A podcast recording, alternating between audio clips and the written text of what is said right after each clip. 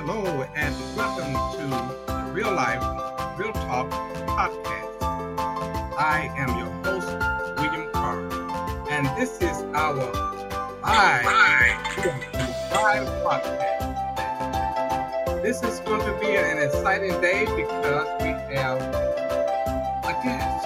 How about that? We have a guest, and our guest today is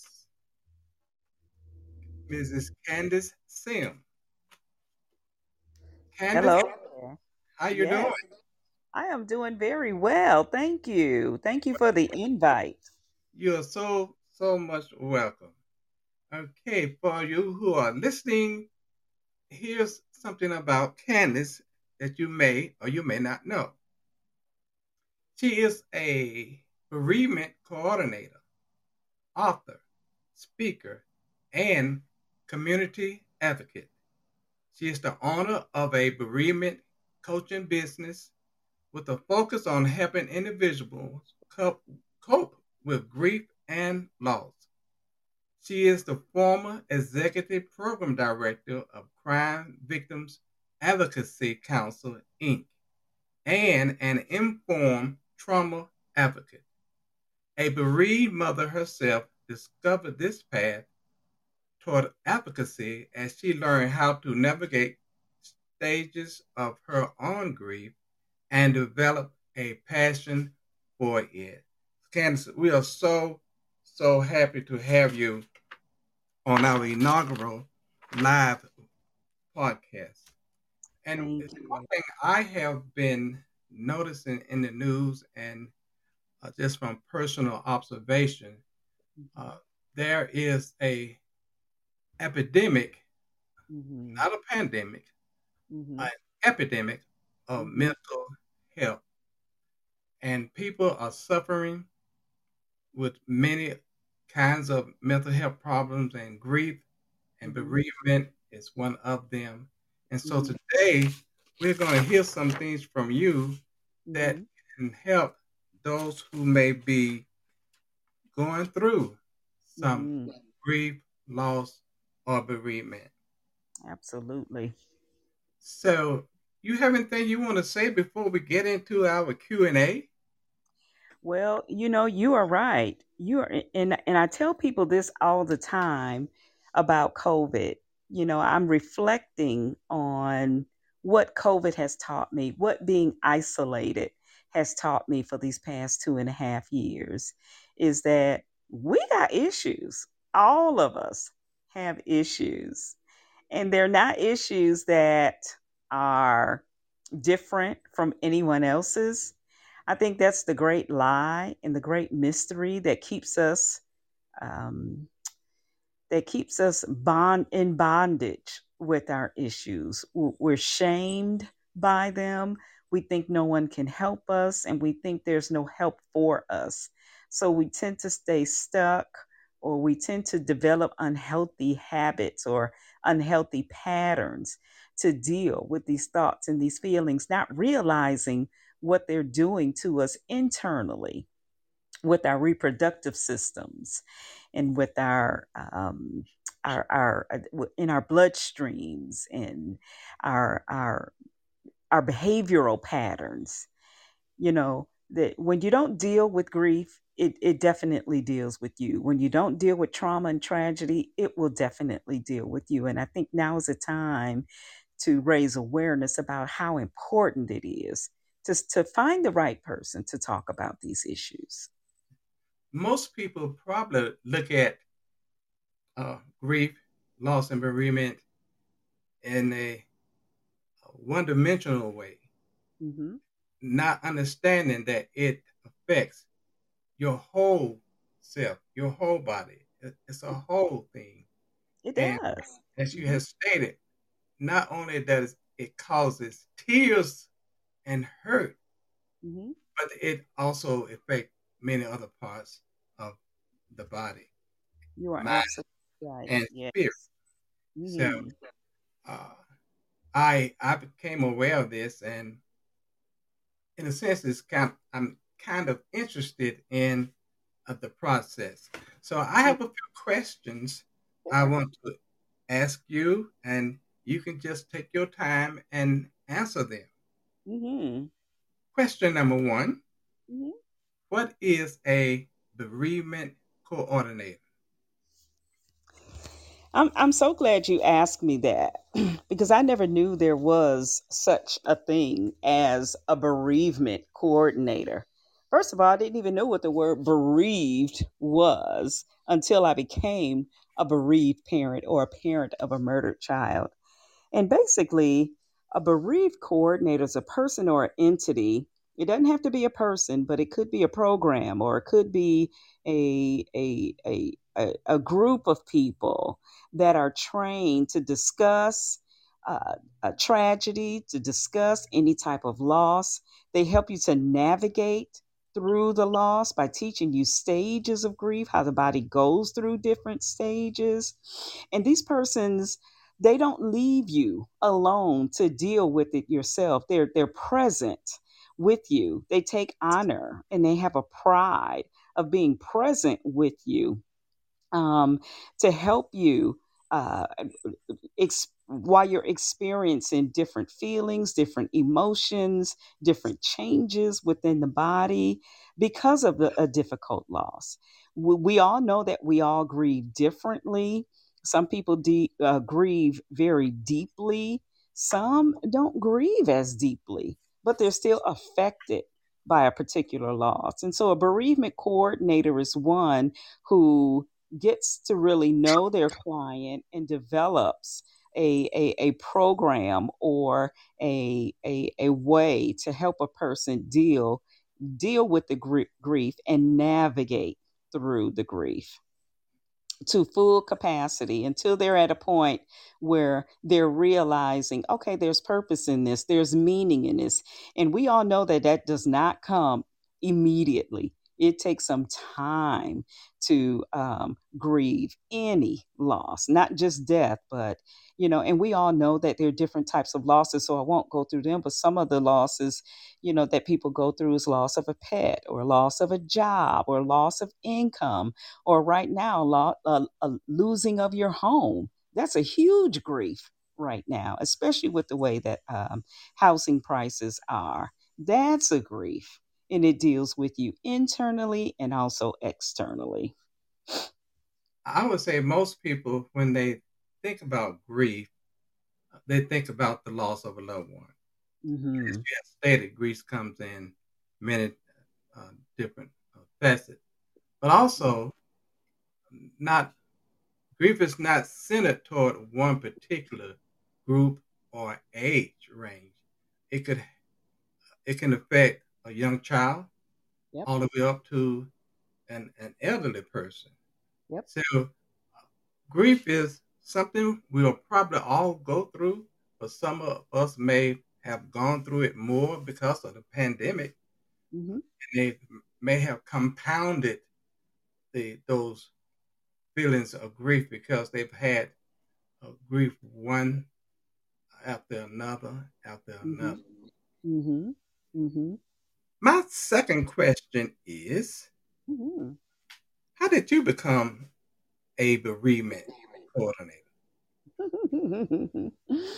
Ah, that's a great question. Also, you know, I often say, who aspires to be a grief uh, or a bereavement coordinator? Who aspires while they're in elementary school or high school and just decides, wow, I want to be a grief coach. I want to talk about death all the time typically no one. And I think the closest profession that kind of mirrors that is maybe a social worker, a social worker who who has a passion to deal with people and to deal with families and to deal with community and helping people to be res- uh, uh, being that resourceful person uh, for those who are in need of resources and to be able to engage with their communities. I would say that was that's the closest uh, profession to being um, a bereavement coordinator.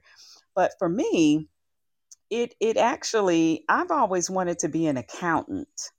And that's pretty much what I studied when I went to Buffalo State back in the early 80s. And then um, when my son was killed in 2007, that just really shook and flipped my world upside down. It was like, what do I do with this? Because I had already, you know, I, I had a church family uh, for at least maybe 10, 15 years. But a, a lot of times we find that church doesn't really talk a lot about death other than Jesus's death. They don't really preach um, too much uh, about the subject so that when it happens, you, you, it's easy to become lost in church um, whenever you suffer a, a difficult loss of that nature. And so, church wasn't really a support system for me. It was a support system for me as far as someone having, for me having a shoulder to cry on and to rely on. But as far as helping me to really understand what's going on with me now and what do I do and how do I move forward, it was, I was at a loss.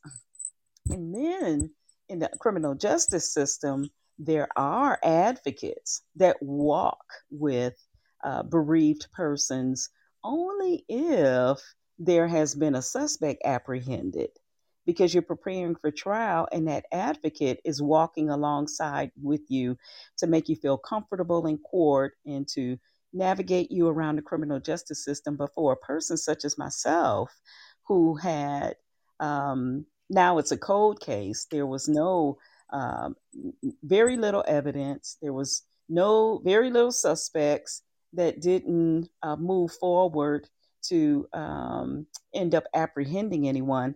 My my case turned cold quickly, and so there's no advocate for me. There's still not that church support that I needed.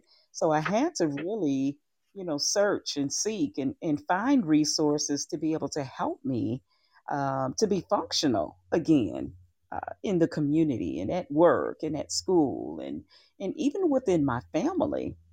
And so as I, as I started finding different resources, and, and, and most of those resources were people who had shared the same experience and, and looking at how they uh, uh, navigated through stages of grief and, and how they leaned more into uh, the loss I, I saw strength and I saw resiliency. And those were the people who became my leaders. Those were the people who became my role models. Those were the people who said, now, if they can do it, I can do it. And I can be a leader in my community. And so I went on to um, enroll in a program that would allow me to uh, become a certified grief advocate, thus giving me the title of a bereavement coordinator and so, to sum up this long response, it kind of just fell in my lap due to a life experience, an unexpected life experience that happened for me. I rediscovered what my newfound purpose, what my newfound passion is, and it is a bere- it is as a bereavement coordinator. You mentioned about having difficulties uh, searching for or trying to find someone that could offer information or counseling or coaching to you in your in your moment of uh, grief, and also you have experience uh, in your present position that people may not always know how to get in contact with the bereavement uh, coordinator. So the question is, how does one get in touch with a bereavement coordinator? Well, there's so much information out there nowadays. You know, you can Google homicide, or you can Google murder, or you can Google grief and loss, and you'll come up with articles, you'll come up with documentaries, and you'll also uh, show you different organizations that assist and work with uh, individuals needing those types of services. I'm actually online myself um, through uh, my organization called Conceptual Empowerment. And, and typically, if if you're a person who doesn't navigate the uh, the web and the internet, you can call your district attorney's office in your county, or you can call your solicitor's office and ask for a department called advocacy, victim advocacy. And someone will direct you to a plethora of organizations that assist individuals who need uh, support and services tailored to grief. And one of the most important is um, group support. Group support, I highly recommend because you're in a group with with peers who can understand, who can resonate, who can identify with some of the things that a person who normally had not gone through what you're going through um, could identify with. Okay, big question. Are you ready to give your contact information? Are you willing to give your contact information? Absolutely. Absolutely. If you would like to understand more about what a bereavement coordinator is and what a grief coach is, please contact me through my website. It's called www.concepts with an S concepts-power.com. Again, the name of it is Conceptual Empowerment. Or you can email me through csims at conceptspower.com. And then my telephone number as well is 678 499 9587. Thank you for that information. I do have a couple of questions more to ask. Sure. Before we terminate uh, our session, and that would be what are some of the do's and don'ts of a person who may be uh, grieving of a lost one, okay. Right, right. And that's a very, very good question.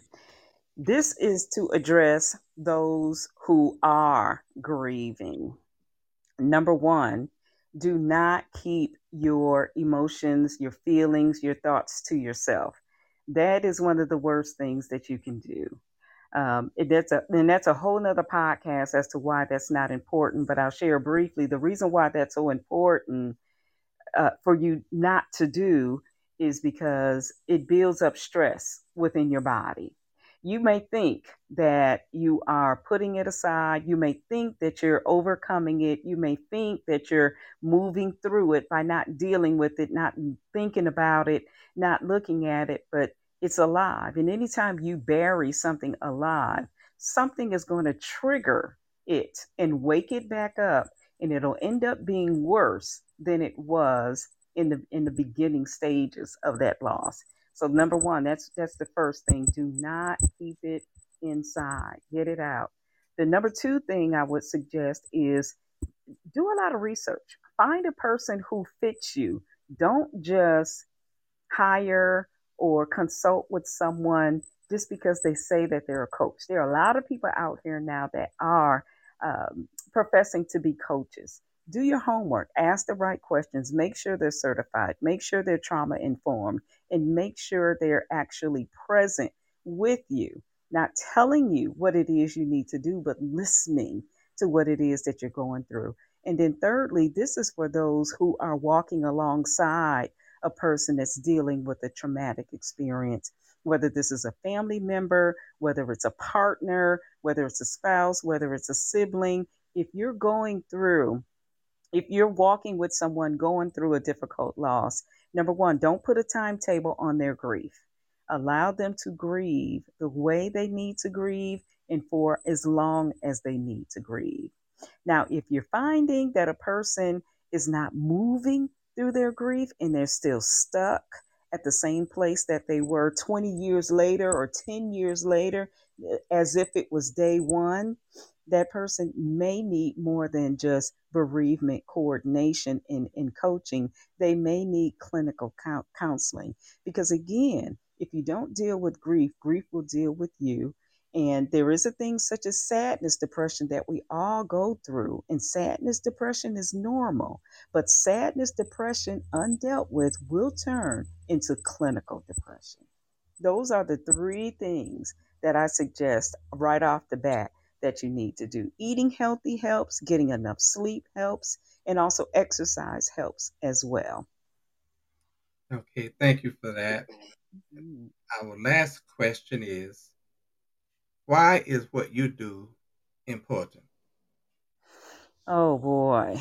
William, it is so so important to deal with your grief, and and and I'll I'll be clear on this point right here is because of hormones, hormones in the body um, that are directly tied to trauma and stress. And two hormones right off the bat that I think of offhand is number one, cortisol and, and we all know that cortisol is related to weight gain. And it's usually weight gain around the stomach area, the upper back area, around the midsection. Um, whenever there are increased levels of cortisol in the body, you will start to gain weight.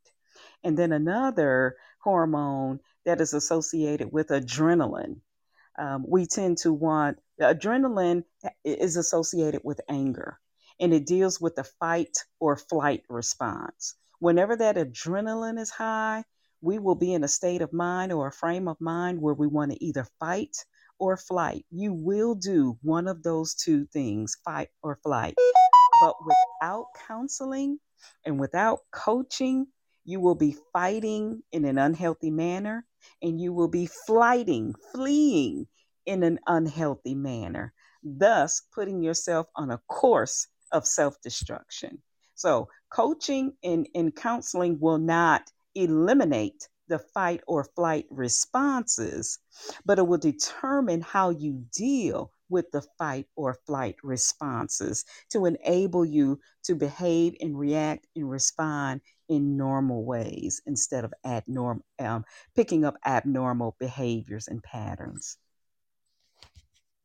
Mrs. Candace Sim, I really do appreciate you coming on the show today to es- express to us what it means to be a bereavement coordinator and some of the things that those who are grieving mm-hmm.